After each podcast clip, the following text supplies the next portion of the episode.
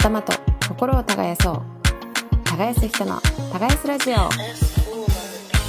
Welcome back to our channel こんにちは。農家の嫁のえっちゃんです。この番組は農業田舎での暮らしや田舎での子育てのこと。そしてこれからの社会のことを楽しく気楽に話す NPO 法人田舎のヒロインズがお送りするトークプログラムです。Hope you can enjoy our program So let's cultivate yourself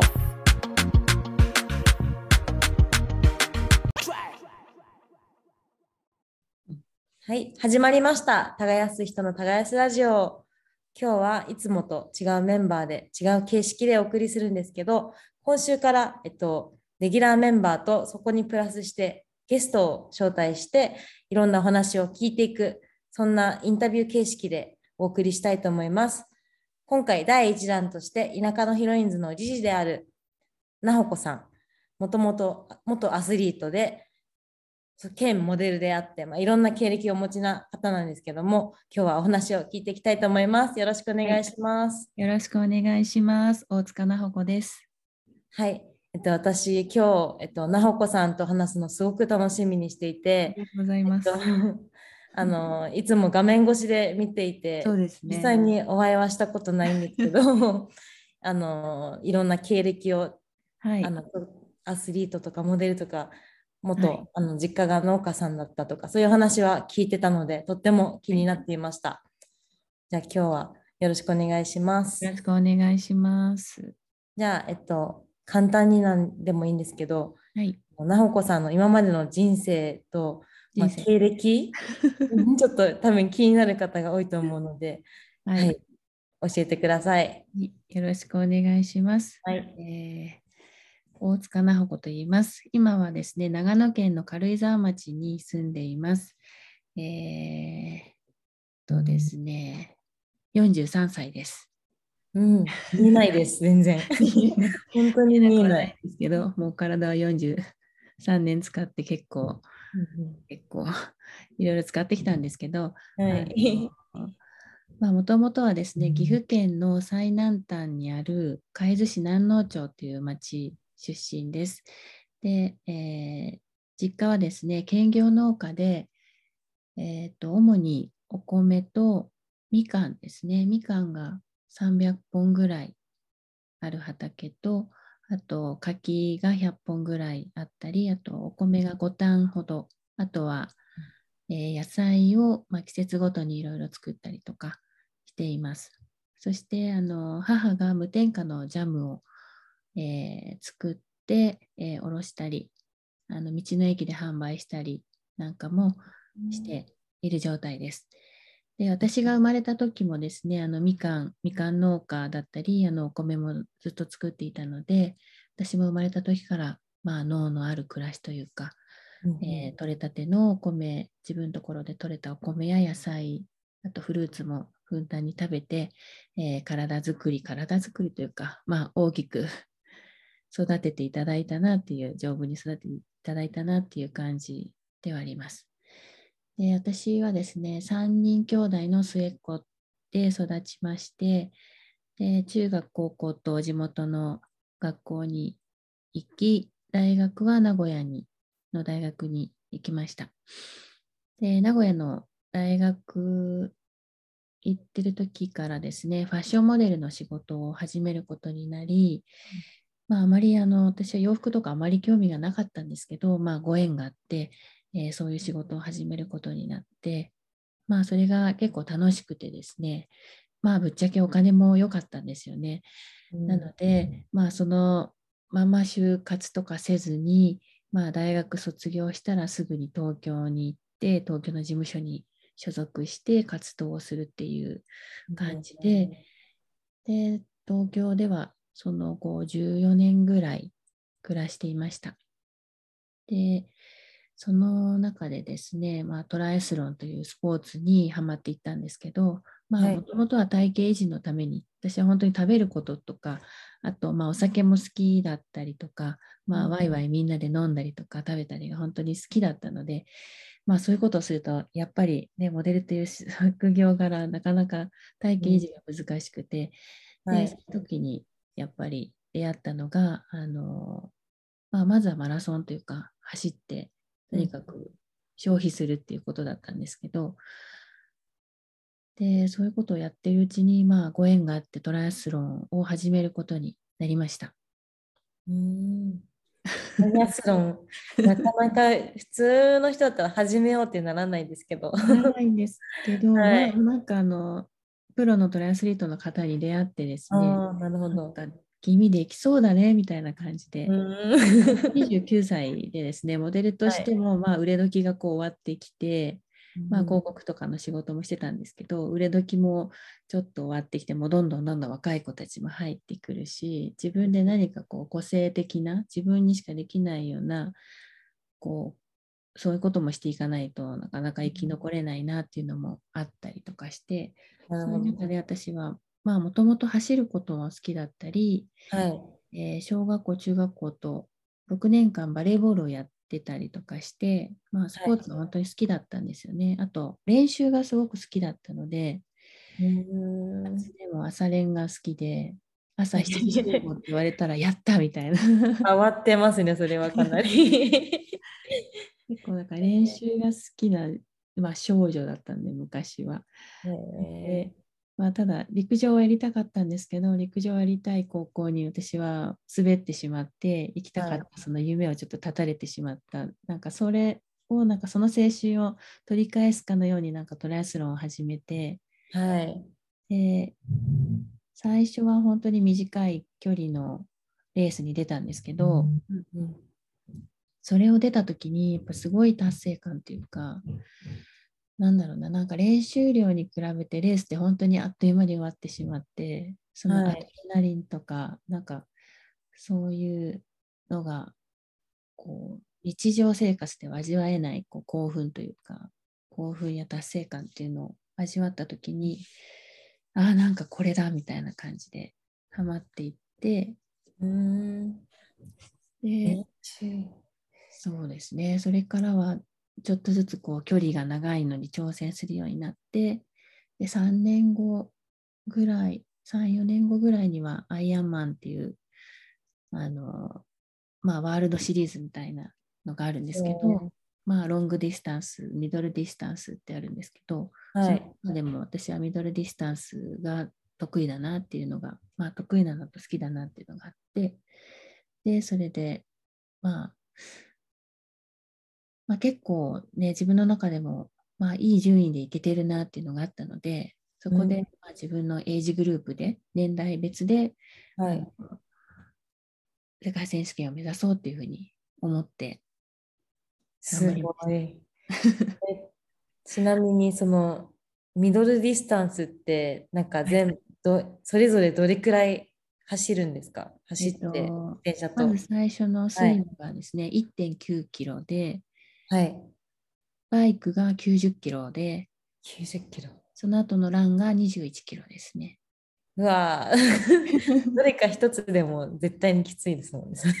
私、今ちょっとややれって言われたらちょっとできないんですけど、まあ当時はね、本当にいやいやいやいや。ちょうど29で初めて30前半ぐらいが一番自分の中でも体がよく動いたなっていうえのがあって、で、まあ2010 2013、14、15年に世界選手権に行きました。うんえちなみにそれ仕事としてやってたんですか？アスリートは。いや、仕事としてはやってないんですけど、はい。ただそれがどんどん仕事につながっていってなるほ、ど。あの月刊ランナーズの表紙を1年間やらせていただいたりとか、あとは本当にスイムとバイクとランがあるので、はいそのそれぞれのなんか雑誌とかも、ああの水泳の雑誌だったり、自転車の雑誌だったり、そういうのをね取り上げていただいたりとか、まあ、広告も含めやらせてもらったりとか、あとはあのそういうイベントとかですね、イベントとかも呼んでもらってトークショーをしたりとか、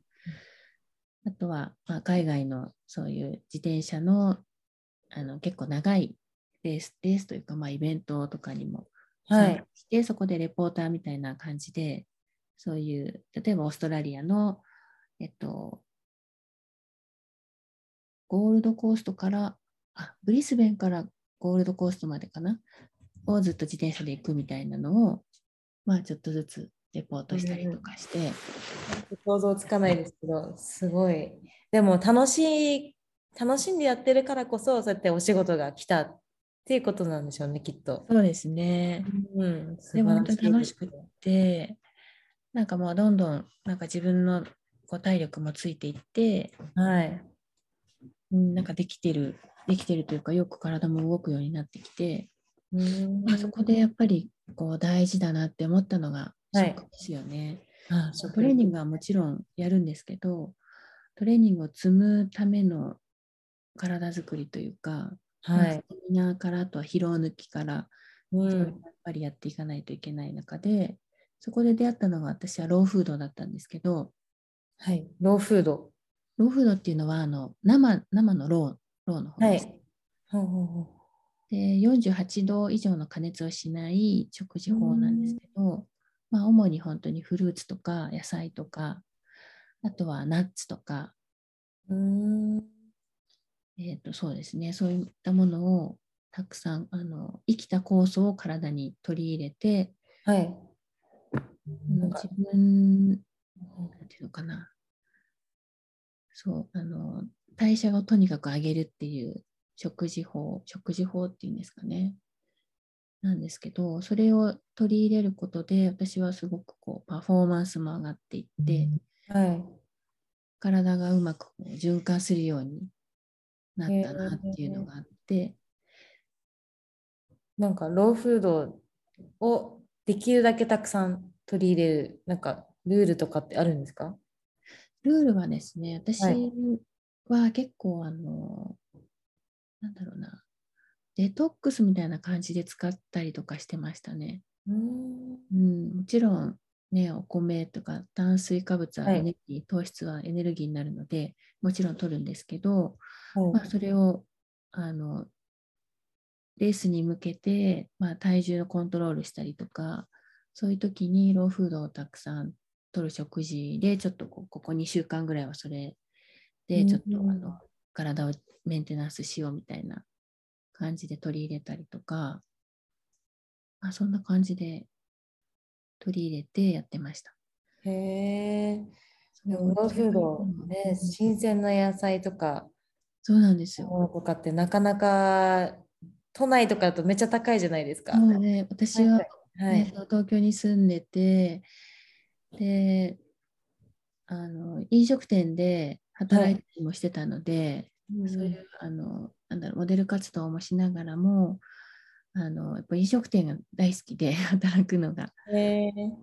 好きだったので、本当に12年ぐらいずっと、まあ、いろんなカフェとか、そういうところでアルバイトをしながら活動してたので、でそういうところでもうあの、まあ、ローフードマイスターの講師の資格も取ったりしたので。そういうのも活かしながら、あのそういうあの体にいいものを、なるべく体にいいものを出すみたいなお店で働いたりもしていて、なるほどそ。の時に本当にあの有機の野菜が送られてきて、それって本当味が違うんですよね。同じ人参でも、まあもちろん品種とかそういうのもあるんですけど、生だと分かりますよね。そうなんですよ。私もこっちに南阿蘇に来てから人参がなんかすごい甘くてしうんっかり味が濃かったり、人参の味がするっていうのが分かって嬉しかったです。あとなんか土の味っていうか、香りというか、はい。そういうのも全然違ったり、うん。なんか、そうなんですよね。そういう、なんか、本当に野菜によって全然栄養というか、同じ野菜でも違うなと思って、ス確かに。ーパーでも、まあ、いろいろ、こう、目利きじゃないんですけど、はい。いろいろこう、まあ、まず見て、まあ、その形がいいとか綺麗とかっていうのもあるんですけど、やっぱり食べてみないと分かんなかったり、うん。であとその生産者のね、顔が見えないっていうのも、うん、あったし、で、うん。実家の父がですね、ちょうどはい。あの定年退職をして、あの教員をしていたんですけど、校長先生になって定年退職をして、その兼業でやってたあの畑の方を一生懸命やるようになったんですよね、父が。そうそれまでは母があの兼業農家であの、まあ、祖父母と一緒に祖父母が生きてた時は祖父母と母があの畑の方をうんいろいろやったりとかしてたんですけど、まあ、父は、ね、教員だったのでなかなか土日も部活があったりとかでなかなか手伝えないとかもあったみたいなんですけど、はい。まあ転職してからはすごくこう熱心にというかうんあの母と2人であのいろいろ作物を作るようになってで東京に住んでたそのマンションに送られてくるんですよね。取れたての。ああ、嬉しいですね。そう。でやっぱその味が全然なんかスーパーで買う味と全然違ってうんでなんだろうなまあもともとやっぱりその取れたての野菜をなんかこう大根とかも畑に行って抜いてきておろすみたいなのが本当に日常だったなっていうのをこう思い返してみたりとかはい。あとはちょうど2011年の東日本大震災も東京にいて経験をしてはい。その時になんかこう家族のことであったりとか自分のこれからの生き方であったりとかなんかいろんなことをその時に1年ぐらい考えてですねうん。でちょうど、まあ、世界選手権を目指したいっていうこともあって、えー練習環境も整えたかったりとかそういうこともあったのでまあいろいろなんかこう岐阜に呼ばれるようにうん。また呼ばれるような感じがしてなんか決断して帰ったのはすごく覚えてますね。へそれでー2012年にあの、まあ、東京から岐阜に拠点を移して、まあ、東京での仕事はまだ残残ってるというか活動してたので、まあ、岐阜と、えっと、東京と半々ぐらいでうんうん。活動しながらまたあの実家のその脳のある暮らしの中で、はい。まあ、父や母にいろいろ教えてもらいながら畑を手伝ったりとかあとうん母と一緒に無添加のジャムを作ってでそうですねそういうのも教えてもらって販売したりとかそういう暮らしになりましたね。なんかそこの東京から岐阜に行った時のなんか心境の変化とか、なんか生活が多分ガラリと変わるじゃないですか、環境が。したね。うなんかどうどう感じましたか？その久しぶりに能のある場所に戻っていって。なんなんでしょうね。でも本当に決断したのは、あの気仙沼大島にはい。ランニングのイベントで行ったんですよ。うんうん。なんかそのアスリートたちがあの楽しむことが支援になるっていうイベントで、気仙沼の大島って本当にこう津波がこういなんていうのか押し押しては引いての両方被害に遭った、すごい大被害に遭った島で、はい。でそこでなんだろうな本当にそのあの日から止まってしまってるもう1年ぐらい経ってたんですけど止まってしまってる民宿だったりとかそういうとこに泊まらせていただいてその民宿のかみさんとかの話をこう泣きながらきあの聞かせていただいたりとかで冷蔵庫開けると本当にあの日のままだったりとかえ。なんかそういうのを本当に震災をこう目の当たりにしてちょうどなんかその船で気仙沼の港から出てで帰ってくるなんかこうその海の上で決断したっていうのがーえー すごい思い出ですね、それはなんか。なんか私もなんか地元に呼ばれるような感じがしてなるほそど。あうん岐阜に戻ろうと思ってうん。い撮ったんですよね。ろんなタイミングが重なったんですね、本当に。そうですね。私もね、なんかずっと都会に憧れて、もう大学卒業したら逃げるように東京に出て行ったんですけど、はい。うーん、なんかでも自分の中では、まあ、どこかやりきれたっていうのもあったのかもしれないですし、うん、あとは目的があったので、うん。うん、まあその畑もやりたいっていうのもはい。ありましたしね。とやっぱりもう食と体を動かすこととその食脳がなんかつながってるんだっていう感覚を。肌で体感されたってことですようね。んもう食事と運動だなっていうのは自分の中で、うーん。うん食事かける運動で、こう、ね、なんか楽しい、楽しい、健康的に楽しくなんか暮らしていきたいなっていうのもあったりとか、まだ漠然としていて、何も決まってなかったんですけど、うん。あとはなんか、そうですね、家族を作りたいなっていうのもあったりとか、うんうあったんですけど、その時は何もこう決まってなかったんですけど、ん。え。ーね、そで、今は、そうですよね。今は農村というか、田舎の方で子育てされてるんでしたそうですね、今は、えっとまあ、岐阜に拠点を移して、まあ、そうやってうんトライアスロンもやれるだけやったなっていう、なんか3年連続行ったことで自分の中では、まあ、まあ、ちょっとやれたっていうのと、まあ、だいぶ体をね、あの酷使してきたんで、いや、すごい。いろいろねしながら不調も出てきたね。やらやられたんですよね。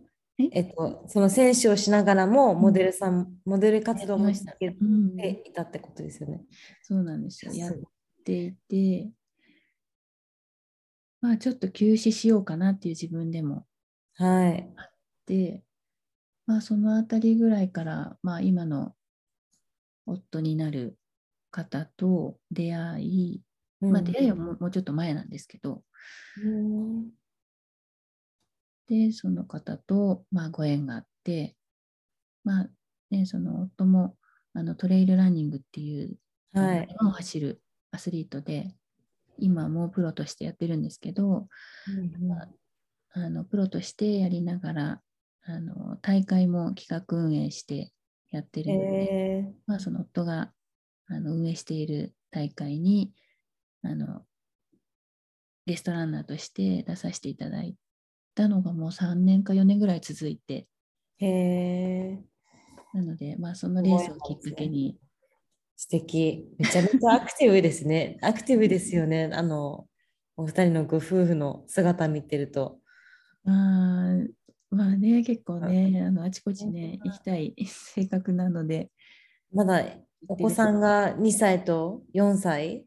この間3歳になったのであ3歳今3歳と4歳です、3ね。歳と4歳。はいなんかこんなになんか走ってるとか、なんかかっこいいママはいないなって思って、すごいです、本当に。そうでも子供ってね、本当に不思議と、なんかね、もう最近体力ついてきたなって、えー、もうすでに。うん、思うんですけど、なので、まあ、夫はね、その山を走る、まあはい。プロとして仕事もしているので、うんまあ、当然ね、私も山にあの結婚する前とかは、あの日本アルプスに連れて行ってもらったりとか、うんからですね、私も山がいいなって思い始めたのは。なるほど。でも、ね、もともとそういう体を動かすのが好きだったっていうので、なんだろう。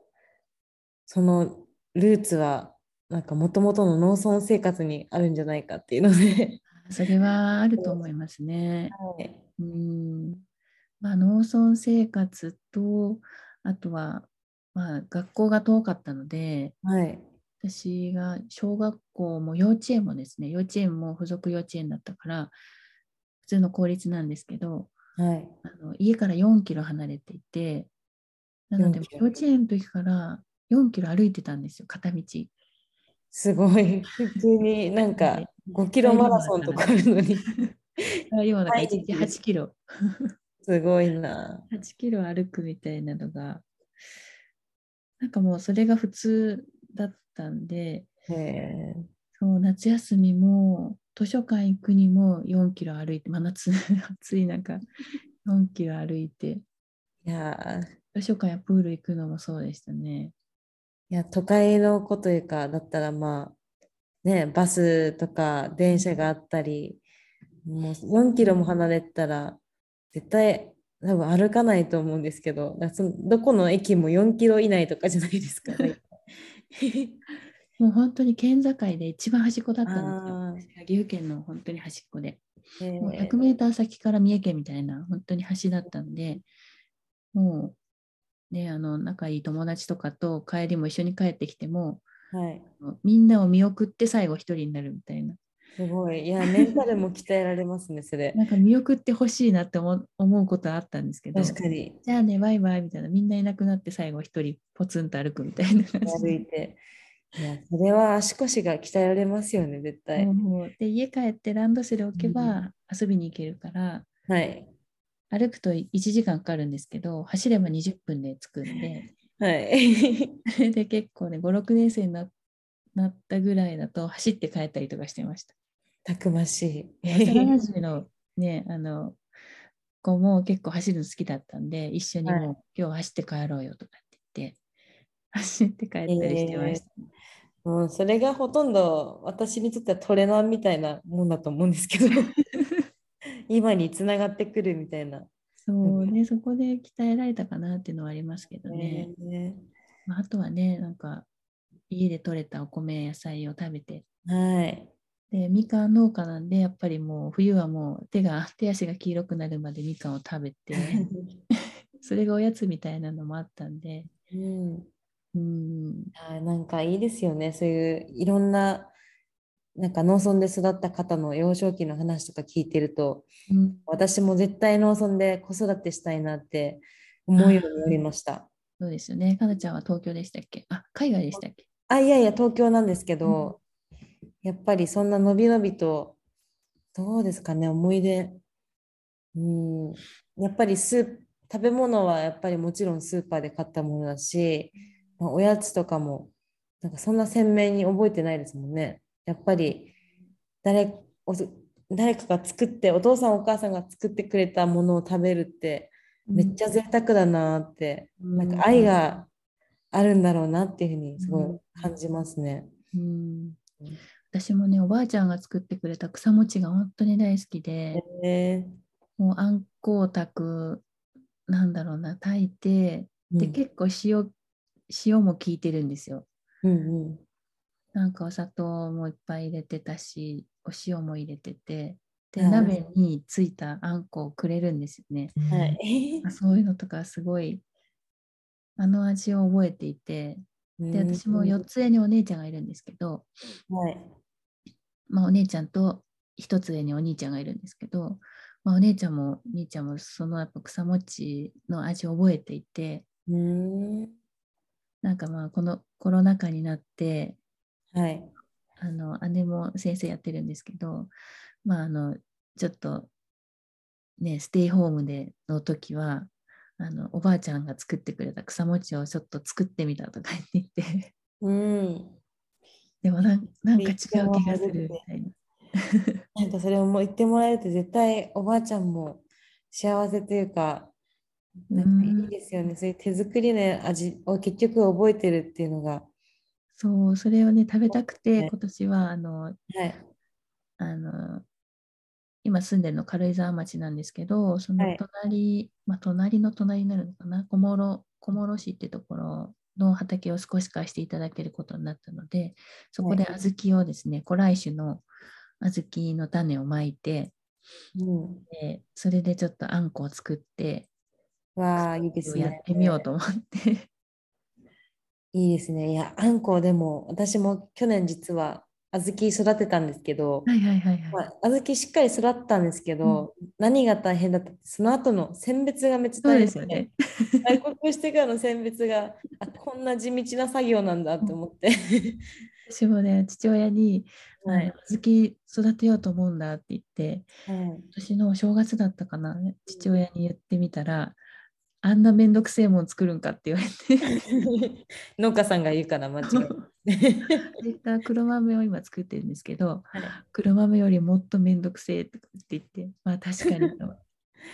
確かに。まあでもね、それをやった後はすごい感動しました。それでできたうんねあんこはやっぱり、なんかまあ市販のものとはちょっと違うけど、まあちょっと癖とかもあるけど、美味しいなっていうのがあったんで。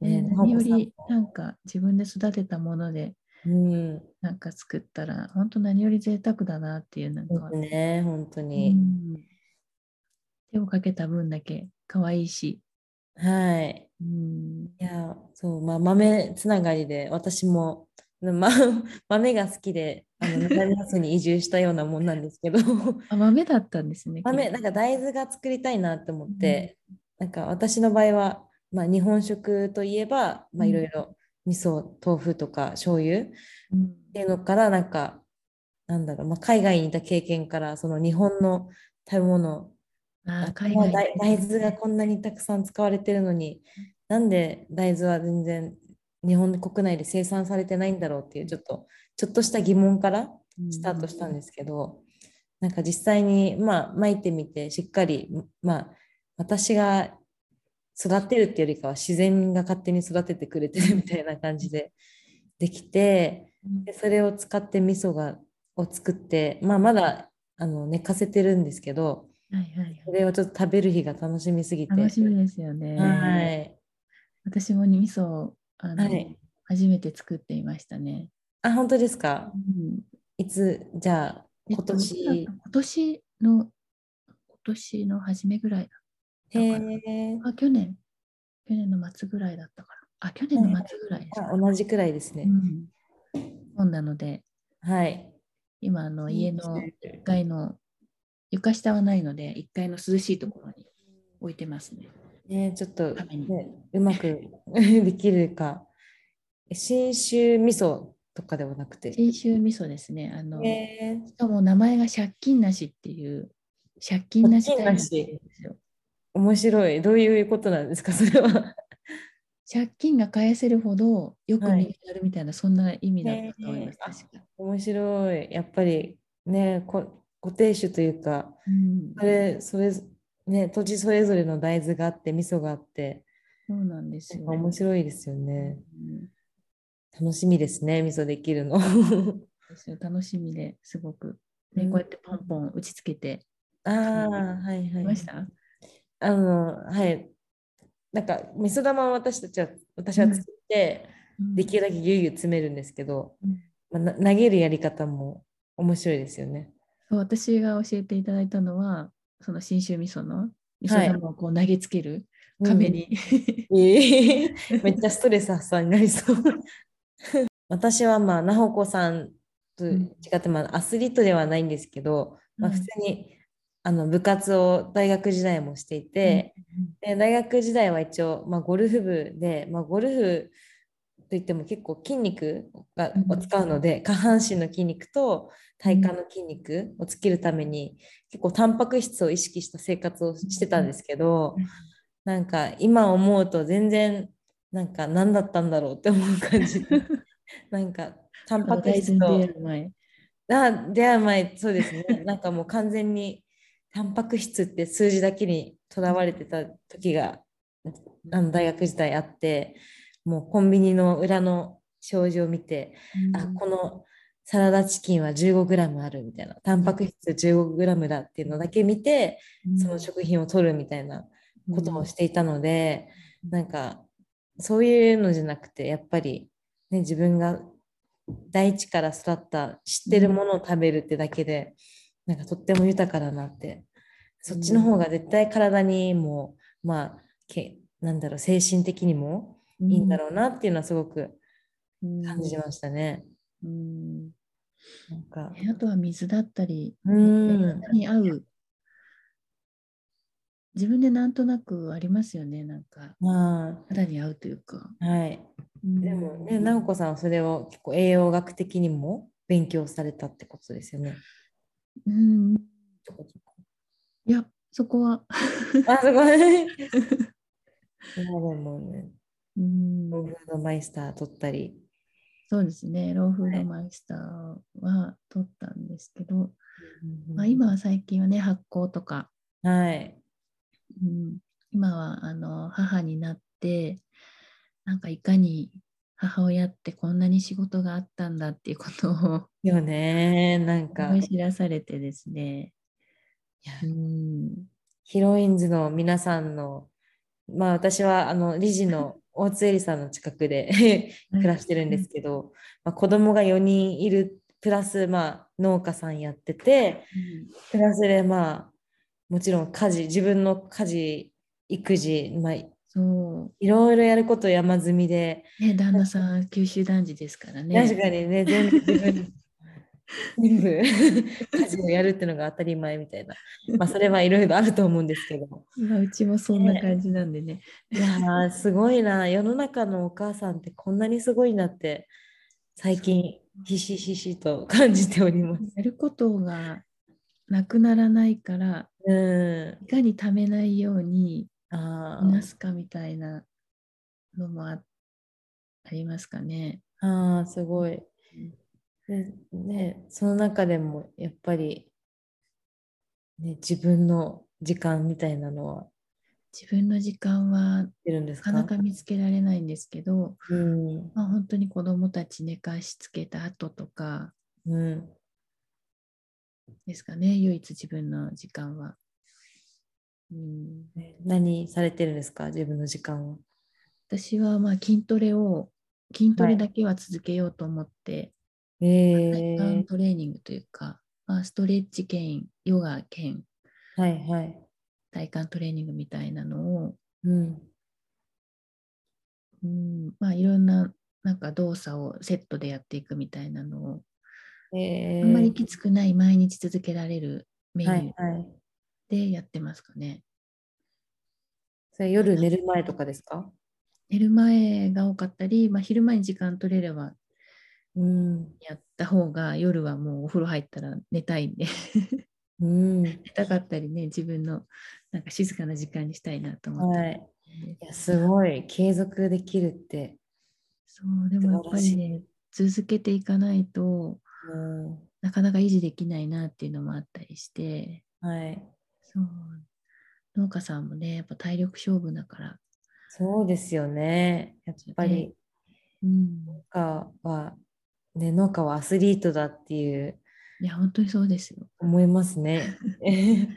私は。体がですもんね。うん、小さいながらも庭で菜園をやってるので、であの、まあ、本当に体力勝負だし、うんまあ、趣味程度だからそこはあれなんですけど、まあ、私もあのちょっとお店の手伝いも始めたりとかしたので、うんまあ、外で仕事をしてきて帰ってきて帰ってきたらもう子どもたちを迎えに行きいやー、す習い事に連れて行きごい。バタバタと帰ってきてご飯の支度をして食べさせてお風呂入れて歯磨きしていろいろやって寝かしつけてまあでもお母さんたちみんおなそう疲れ様です。毎日。いやそういうタイムマネジメントみたいなのも、ね、独身時代のそのアスリートやってた時はすごい得意だなと思ってたんですけどはい。なんか自分一人だと組みやすいんですけどうんうん。やっぱり子供ってなるとなかなか思うようにはい、いかなくていろんな感情があるから子供それぞれ いや、なんか、そ今はやりたくない確かに。それ聞いてると、なんか、農家とお母さんとアスリート、なんか、すごい全部つながってる気がして。そうですね。農家さんは、まねあ、ね、天気は思うようにいかない、もなんかコントロールできないものだったり。そこにね怒ってもしょうがないですからそうですね。よね。子供もなんかね、まだ2歳、3歳、4歳とか、そんな、ね、もうコントロールできないですよね、絶対。しない方がいいし。しない方がいいですね。ねえ。そう人をねコントロールしようとしちゃうとやっぱねなんかそうそれできないですね。うんうんうまくこううまく合うところで合わせていくしかうん。ないかな。うんお願い今やってと思うんだけどはい。なかなかなかなかうまくいかない時もあるんですけど、本当まあ、でもなんとかなるのかなと思ったりうん。して。うんいや、でもやってるとそういうこともなんか自然と教えてもらえるような感じもあったり、うん。うん、思うようにいかない、思うようにいかないというか、まあ自然相手なので、はい。いや、でも、そこでどれだけお母さんがなんか、なんだろう、自分らしく生き生きとしてるかってめっちゃそうですね。大事な気がしますね。そうですね。それを見て子供たちは育って、うん。結局ねそのお母さんの健康 その農家さんの健康がいい野菜作りとか、なんか耕すってことにつながってくるのかなって思うんですけど。うん。そうですよね。うん、で、あとはね、やっぱり子どもたちにお美味しいものをはい。食べさせると、本当になんかう嬉しそうっていうか、毎日、うん。そう、一番嬉しいのはやっぱり、お母さん、今日作ってくれてありがとうって言って、あ、かわくいい。れるんですよ、娘たちも。えー素敵ですね。お母さんのが一番美味しいとか、えー、そういう言葉があるから、なんかまた頑張れるし、なんかもっと美味しいもの作ってあげようって思ったりとか、はい。うん、より、よりね、なんかこう、味覚もね、あの育つはい。だし、まあ家族がね、何より笑顔になれるし、うん、まあ、夫も機嫌もいいし、いい。美味しい。しいものさえいいですか愛しておけばいいみたいなのもあります。いい。食べ物はね、大事ですね。うん。食べることは生きることって言ってますけど、そうなんですよ。本当だなって。本当に美味しいものがないとなかなか、うん美味しいものさえあればなんか家族はねあのもし今後ね育っていってバラバラにはい。思春期とか迎えても、なんか美味しいご飯があればその時間は集まって食べたりとかうんすればもうその時間があればいいのかなって思ったりして、うん。なるほど。まあ、やっぱりう。うん、私もね、なんか、最初はなんか、毎日作るもんかなと思ったりとかもしたんですけど、うん。独身時代は結構外食も多かったりとかうんしたんですけど、まあ思いを思い起こせば、あ母もいつも作ってくれてたなと思ったりとか、うんうんなんかおやつも手作りだったりしたかなとか思うと、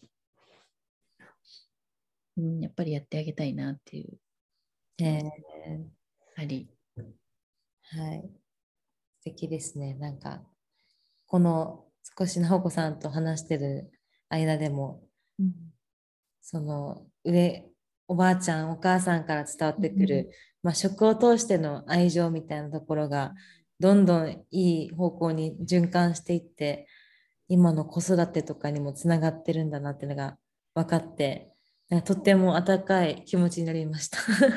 いろいろ教えてもらったんだなっていうのは思うはいね。なんか、うんうんそういうことを先祖から。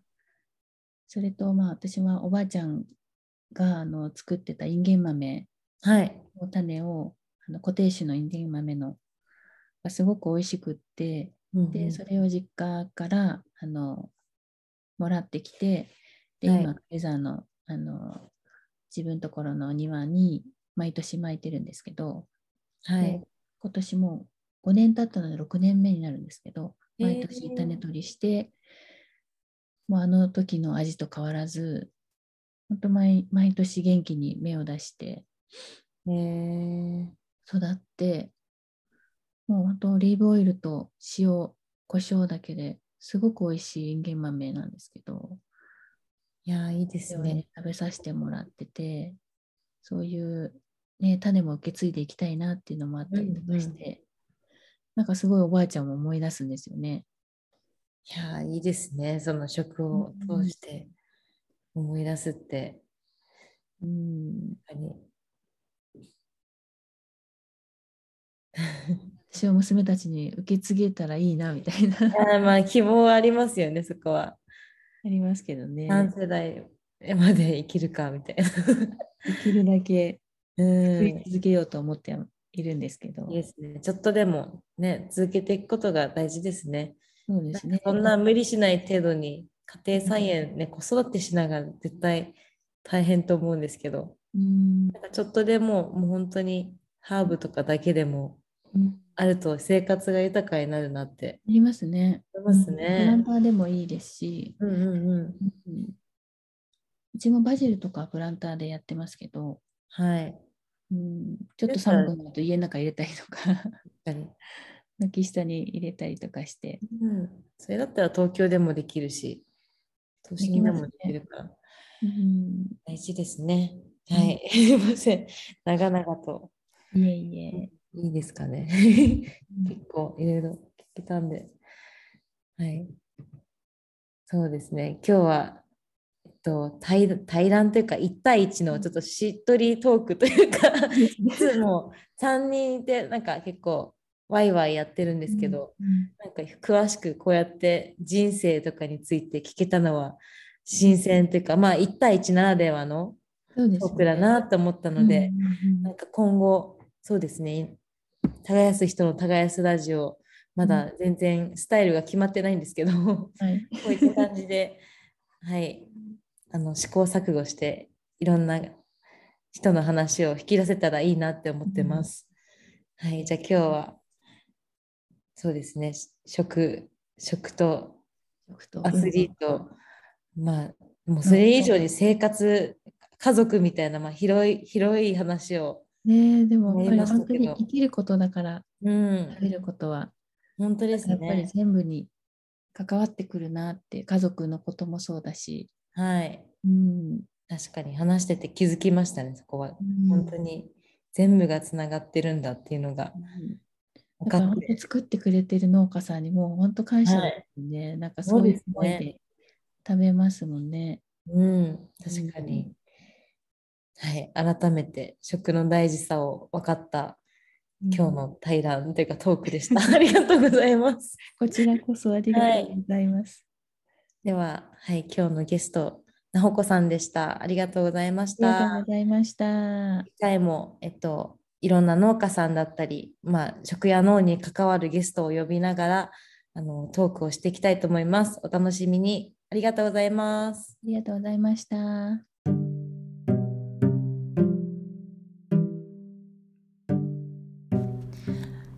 English on Farm このコーナーでは農家が今日からでも使えるワンフレーズ英会話を紹介していますそれでは早速今日のフレーズを聞いてみましょう Let's get started!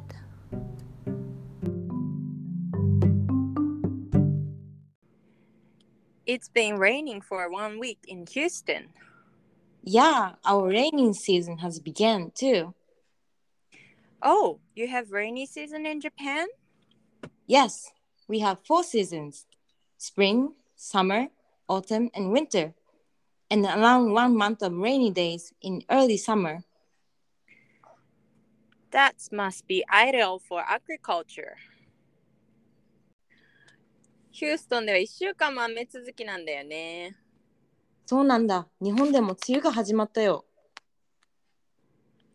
日本にも雨季ってあるの？うん。日本には春、夏、秋、冬とあって、夏の前に1ヶ月くらい雨季があるんだ。それは農業にとって理想的だね。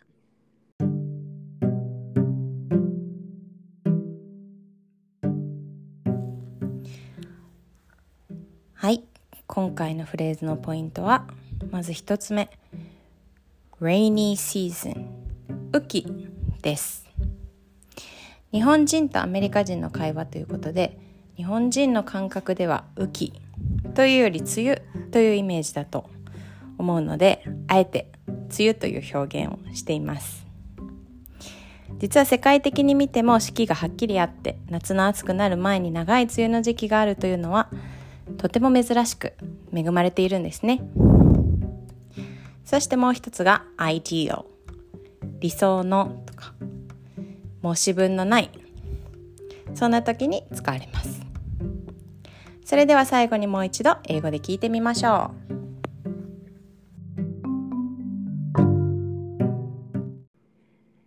It's been raining for one week in Houston. Yeah, our raining season has begun too. Oh, you have rainy season in Japan? Yes, we have four seasons spring, summer, autumn, and winter, and around one month of rainy days in early summer. That must be ideal for agriculture.